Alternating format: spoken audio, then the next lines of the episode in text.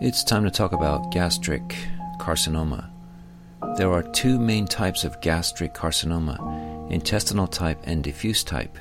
First, intestinal type. It arises in intestinal metaplasia.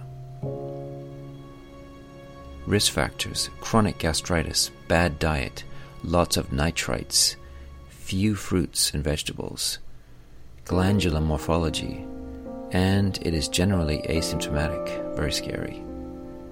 And diffuse type arises from gastric glands. Risk factors are undefined. And signet ring morphology, which can be darn hard to see on a biopsy. Those little cells just percolate through there and you could easily miss them. This is why being a pathologist should come with some sort of anxiety training. And it is generally asymptomatic. Scary. Bonus question Where might you see the earliest lymph node metastasis? Answer In the left supraclavicular node. This is called Virchow's node. For more on gastric carcinoma, see Robbins, page 784.